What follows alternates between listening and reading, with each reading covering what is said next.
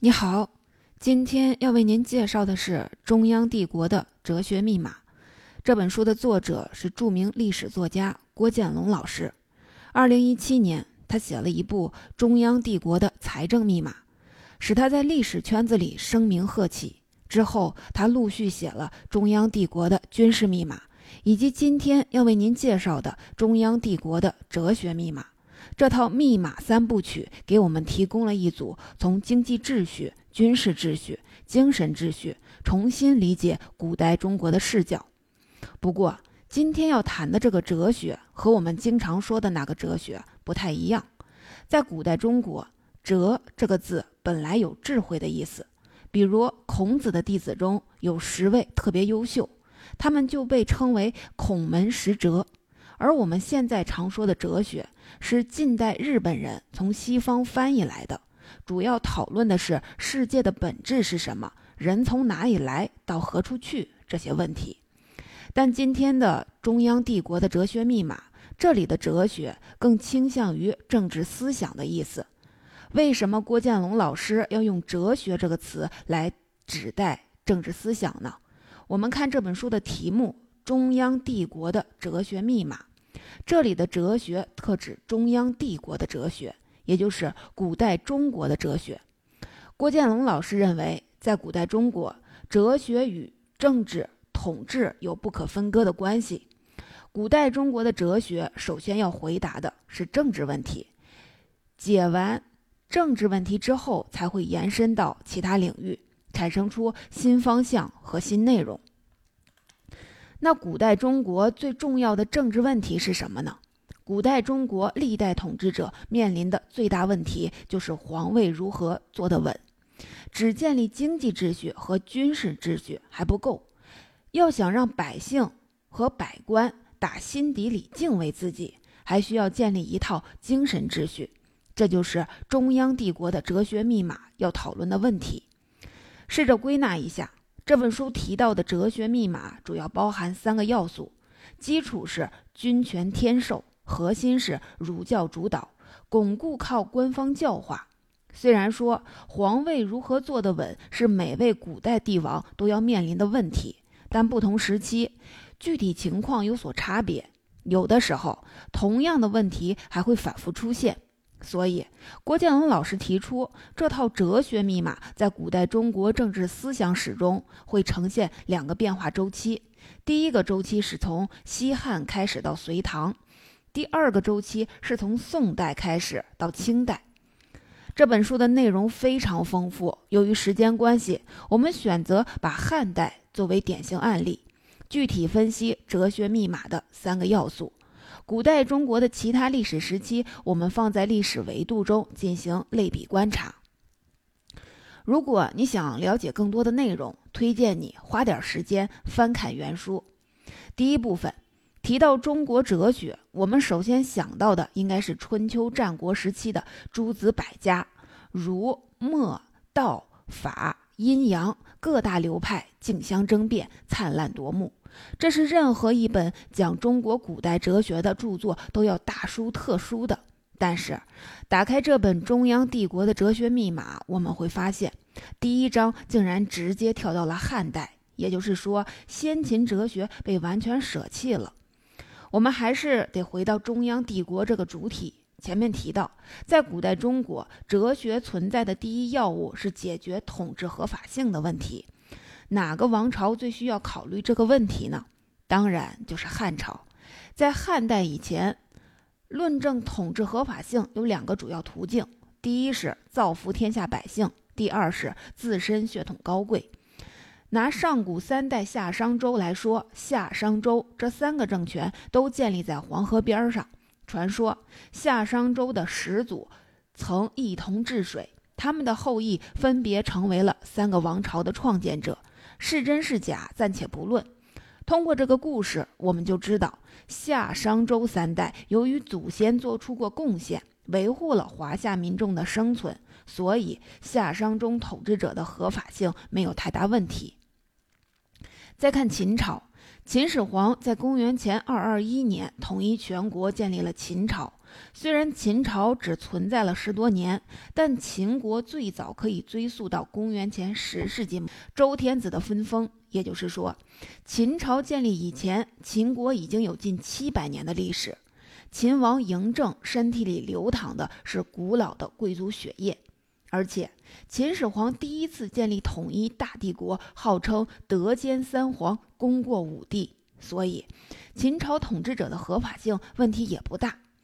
但是到刘邦这里，问题比较麻烦了。刘邦的父亲刘太公老爷子是种地的。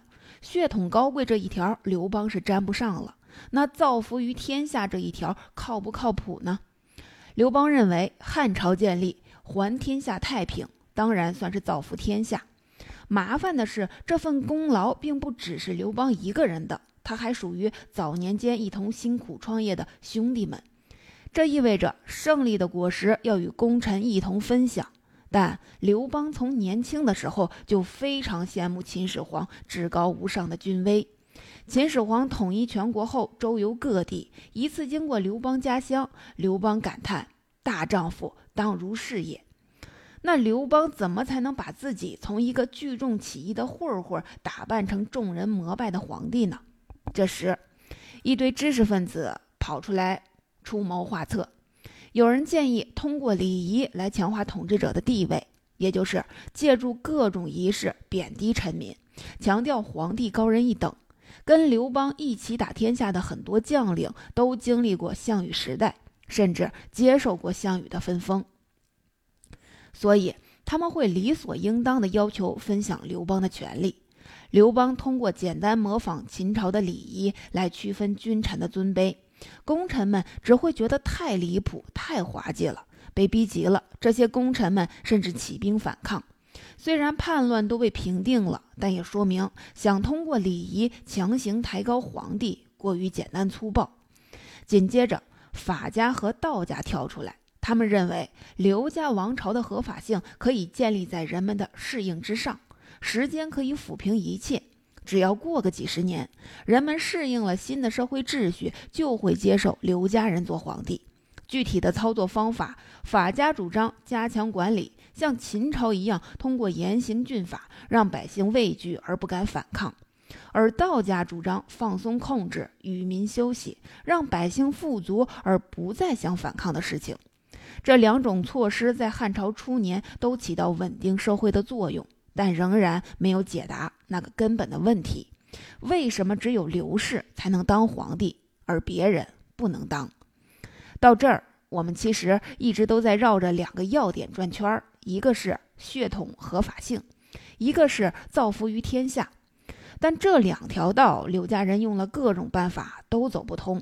有人出主意，既然传统的道路走不通，那就开辟一条新的道路，通过创造一套理论，一劳永逸地证明，从刘邦开始，他和他的子孙就是天生的皇帝。刘家人背负着天命管理天下。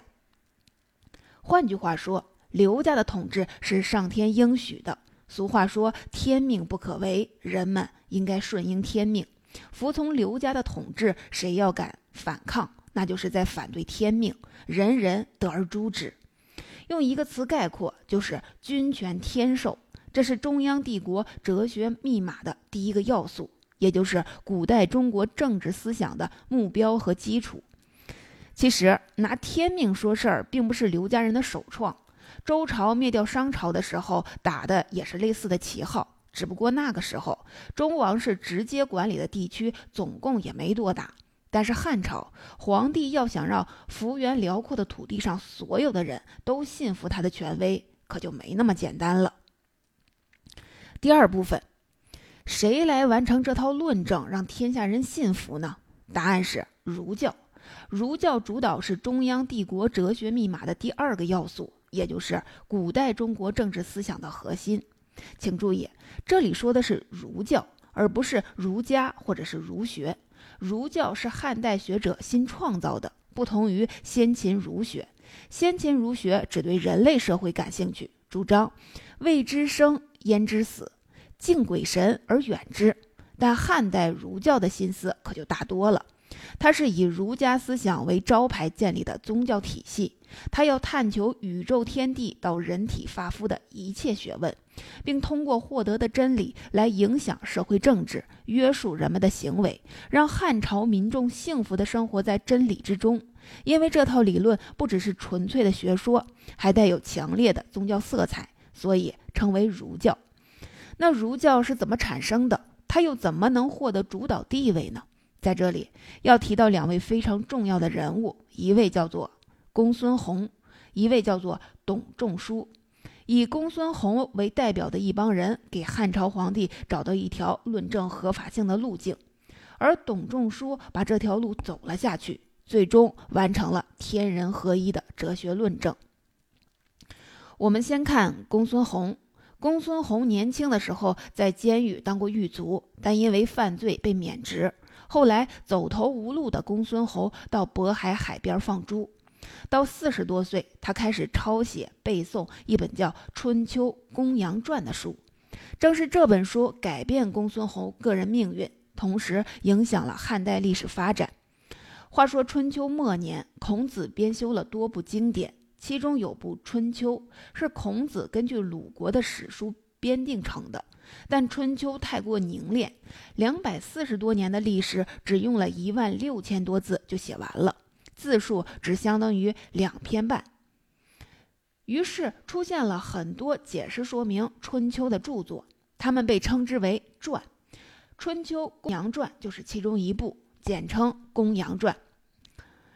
据说，是战国时期一位叫公羊高的齐国人完成的。《公羊传》有一个鲜明的特色，就是宣扬大一统理论。比如，孔子为什么编《春秋》呢？《公羊传》认为，这是孔子为了拥护天子，推崇大一统思想。《春秋》开篇有三个字：“王正月”，正月好理解，是个时间。按照周朝的历法。每年的十一月是正月，前面那个王是什么意思？公羊传认为，这个王指的是周朝的开国君主周文王。王正月意思是十一月作为正月，这项规定是周文王当年制定的。《春秋》这部书是从鲁国的视角来记录历史的，但西末如今的孔子他老人家竟然写了“王正月”这几个字。目的是为了给后世皇帝提供治理天下的样本，告诉后世的臣民，无论何时都要尊奉唯一的天子。公孙弘的学问虽然不是很高，但他非常善于利用《公羊传》满足皇帝统治的需要。有这样一个案件：一名游侠叫郭解，郭解生活的很贫苦，但仗义直言，经常在乡里维持公道，比当地官员还有威望。一次，朝廷要为汉武帝修建陵墓，下令要把一批富人迁到陵墓地区。郭解是贫苦人家，本不应该在列，但是有人使坏，故意把他列进去。有人替郭解打抱不平，就把使坏的那个人杀了。这桩命案，郭解并不知情。按理说，官府不应该追究他，但公孙侯很清楚，汉朝皇帝最讨厌的就是郭解这类人。郭解的声誉比当地官员高，意味着郭解弱化了朝廷在当地的影响力。于是，公孙弘引用了《公羊传》中诛首恶的精神。杀人的事情虽然郭解不知情，但这个恶果是因郭解而产生的，他就是首恶，必须被处死。因为对《公羊传》的活学活用，年近七十的公孙侯受到汉武帝的赏识，他在六的。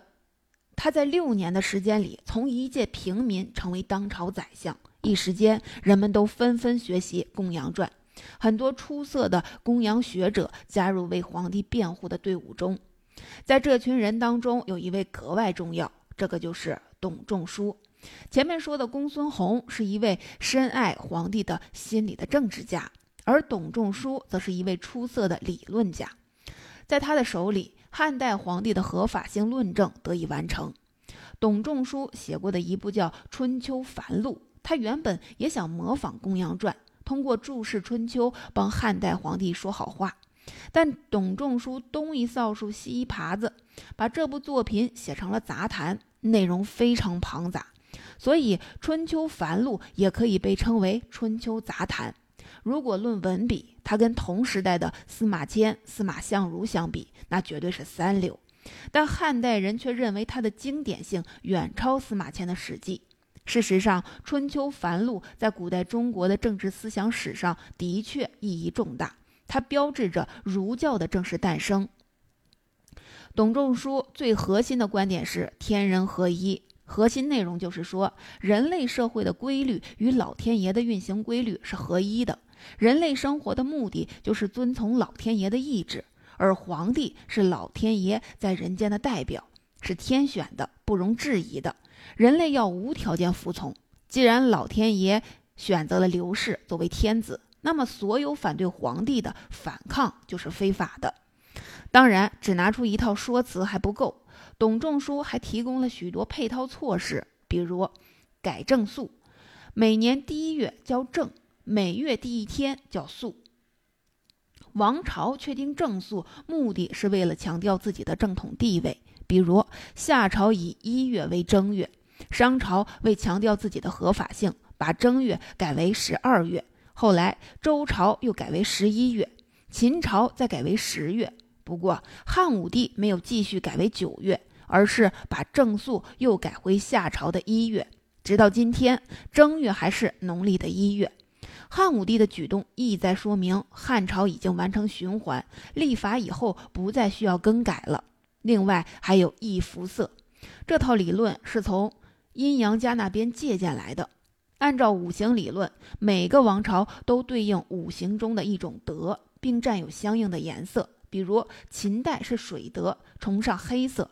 按照五行相克的说法，汉朝取代了秦朝，所以按照土克水的理论。汉朝的德便是土德，崇尚黄色。还有治礼乐，也就是采用儒家的礼乐制度，对各个阶层进行标准化引导，通过这个办法维持社会等级秩序。董仲舒通过构建这一套无所不包的理论，完全满足了汉朝皇帝的统治需要。郭建龙老师这样说：“我们可以把它当做中国古代的康德。”利用当时的认知水平，建立了一套完整的天地人生观，用以束缚人们的认知。第三部分，好，既然儒教这套理论框架搭建完毕了，怎么才能让世世代代的大汉子民都相信他呢？这还需要汉朝国家力量的推动，把这套理论渗入到人们生活的方方面面。中央帝国哲学密码的第三个要素是官方教化，这也是古代中国政治理论的巩固环节。把儒教理论纳入司法体系，就是一种影响人们日常生活的方法。研究《春秋公羊传》的学者们认为，《春秋》中有大量微言大义，每个字背后都有精深的道理。这套东西被纳入汉代司法审判，比如《公羊传》主张责之诸律。知情不报与犯罪者同罪，同时严惩首恶，还有原心定罪。断案的时候不看犯罪结果，只要意图是坏的，哪怕没有后果也要重判。这些原则听起来很蛮横，而且制造了很多冤假错案。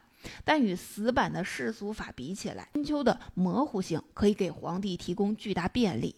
官员在进行司法审判的时候，常常会请示皇帝的意思。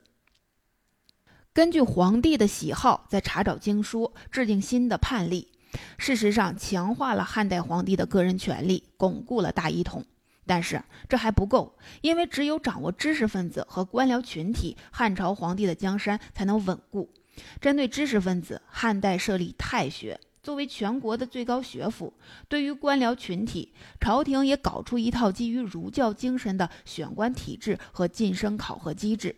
通过把读书人与人们的官运结合起来，儒教被灌输进汉代社会的骨髓之中，以此保证汉室江山的长治久安。假设你现在生活在西汉时期，你是广川人，广川在今天河北衡水，你恰好和董仲舒大人是同乡，你读书读得好，特别是《公羊传》学得很不错。由于你已经满十八周岁了。当地负责挑选读书好苗子的人，就把你推荐给广川郡郡守，郡守也收到了广川郡其他地方报送的人才名单，于是进一步汇总好，提交给朝廷的太常官。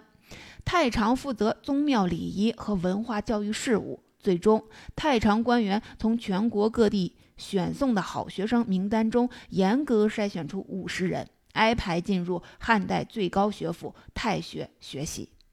很幸运，你得到了太常的认可，成为了太学生。你会有一位博士作为你的导师，博士就是掌通古今、为皇帝提出参考意见的人才，相当于资深学者加政府智囊的身份。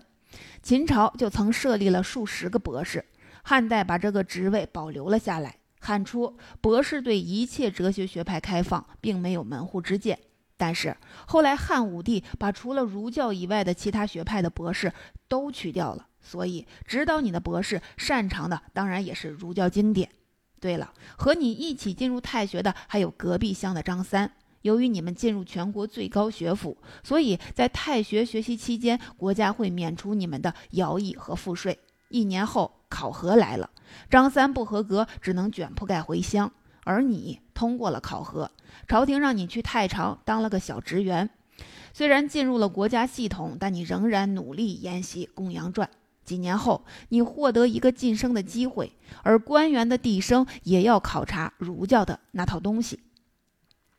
你顺利通过了考试，获得了晋升。又过了十几年，你发现身边原本有很多不同政见者，后来自己的同事都变成熟读儒教经典的同道中人。几代人过去后，整个社会都被儒教化了。汉朝皇帝获得了巨大的成功，之后的古代中国历朝历代都看到了汉朝皇帝的成功，所以纷纷学习。在论证合法性的问题上，基本上都延续了大同小异的路数。第一步，基础目标是君权天授，比如赵匡胤要反复强调，那件黄袍出现在自己身上是上天的意志，自己是完全被迫的。第二步，核心动作是儒教主导。南宋知识分子也打着孔圣人的旗号，搞出一套南宋版的君权天授理论，叫做道学，提倡存天理，灭人欲。第三步，官方教化。南宋以后出现有一本风行几百年科举参考书，叫《四书章句集注》，参加科考的学生们人人都爱它。难道这个系统就没有漏网之鱼吗？比如有人就是不愿意进入，或者说有人在里面待腻了，觉得什么君权天授、威严大义太单调乏味了，所以跳出去搞搞别的。毕竟民间的道教，隔壁印度半岛传来的佛教，听起来好像蛮有意思的。第四部分，最后我们简单看一下，在古代中国的历史维度中，君权天授、儒教主导、官方教化这三个要素会出现什么别样的面貌。由于历朝历代都要解决统治性、合法性的问题，所以古代中国政治思想会出现一定的周期化特征。郭建龙老师提出，西汉之后的古代中国的哲学是一个不断思想格式化与反格式化的历史，也就是历代皇帝会通过格式化清除掉对自己不利的东西，统一为朝廷规定的内容，但民间不乏刺头，会掀起一波又一波的反抗。西汉前期，皇帝们在儒教知识分子的帮助下。摸索出一套以君权天授为特征的哲学体系，并通过教育系统和选官系统将这套哲学强行灌输给整个社会。久而久之，微言大义那一套搞得人们神神叨叨。发现一只白色的野鸡，大家首先想到的是天降祥瑞；当闪电之后，人们首先想到的不是打雷下雨，而是认为有人做了错事，惹恼了老天爷。由于汉朝的官方哲学缺乏思辨性，所以从魏晋时期开始，社会发展出一种叫做玄学的东西，来反格式化。玄学虽然没有构建出一个统一的世界观，但它把怀疑精神和逻辑思辨作为武器，大胆地跟汉朝官方哲学叫板。政府当然不会放任这种现象，所以再一次格式化，玄学分裂，一帮人向皇帝投诚，另一帮人倒向了享乐主义。这时，印度佛教的传入接管了思辨一脉。由于佛教在思辨和逻辑方面比本土的学术思想更胜一筹，佛教跟儒教辩证起来那根本不是对手。再加上一直在民间很活跃的道教，唐代出现了三教并存、互相竞争的格局。这就导致中央帝国的思想系统显得过于杂乱松散。安史之乱后，以韩愈为首的文人就将帝国的散架归结为思想不统一。所以，宋代文人们再次追求建立统一的哲学体系，古代中国的第二个格式化与反格式化周期开始了。南宋时期，道学逐渐成型，宋代的大道学吸收了很多哲佛佛教哲学思辨的因素。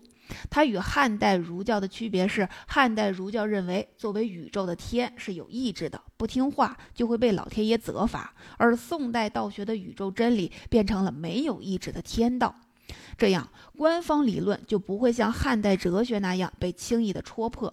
从元代到明代初期，科举考试都将道学的理论树为了正统。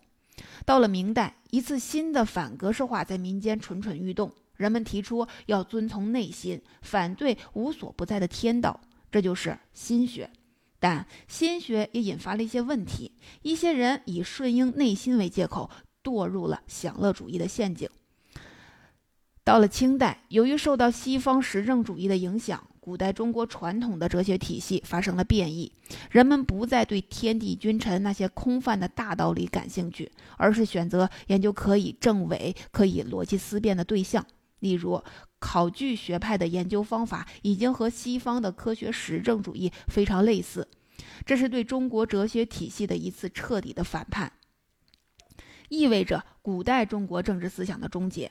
结语：回头来看，这本中央帝国的哲学密码，给我们提供了重新认识古代中国政治思想发展的视角。统治合法性问题是古代中国历朝历代都要面对的，却也是无法彻底解决的问题，因此会出现多重的反复。君权天授、儒教主导、官方教化这三个要素影响了古代中国政治思想两千年。我们结合郭建龙老师的另外两部《帝国密码》来看，了解中央帝国的建立和维系，不仅要看懂财政密码和军事密码，也要看懂哲学密码。和平时期，财政维系帝国的运转；战乱时期，军事重建帝国的秩序。而无论是和平还是战乱，政治哲学都是塑造中央帝国两千年历史的精神粘合剂。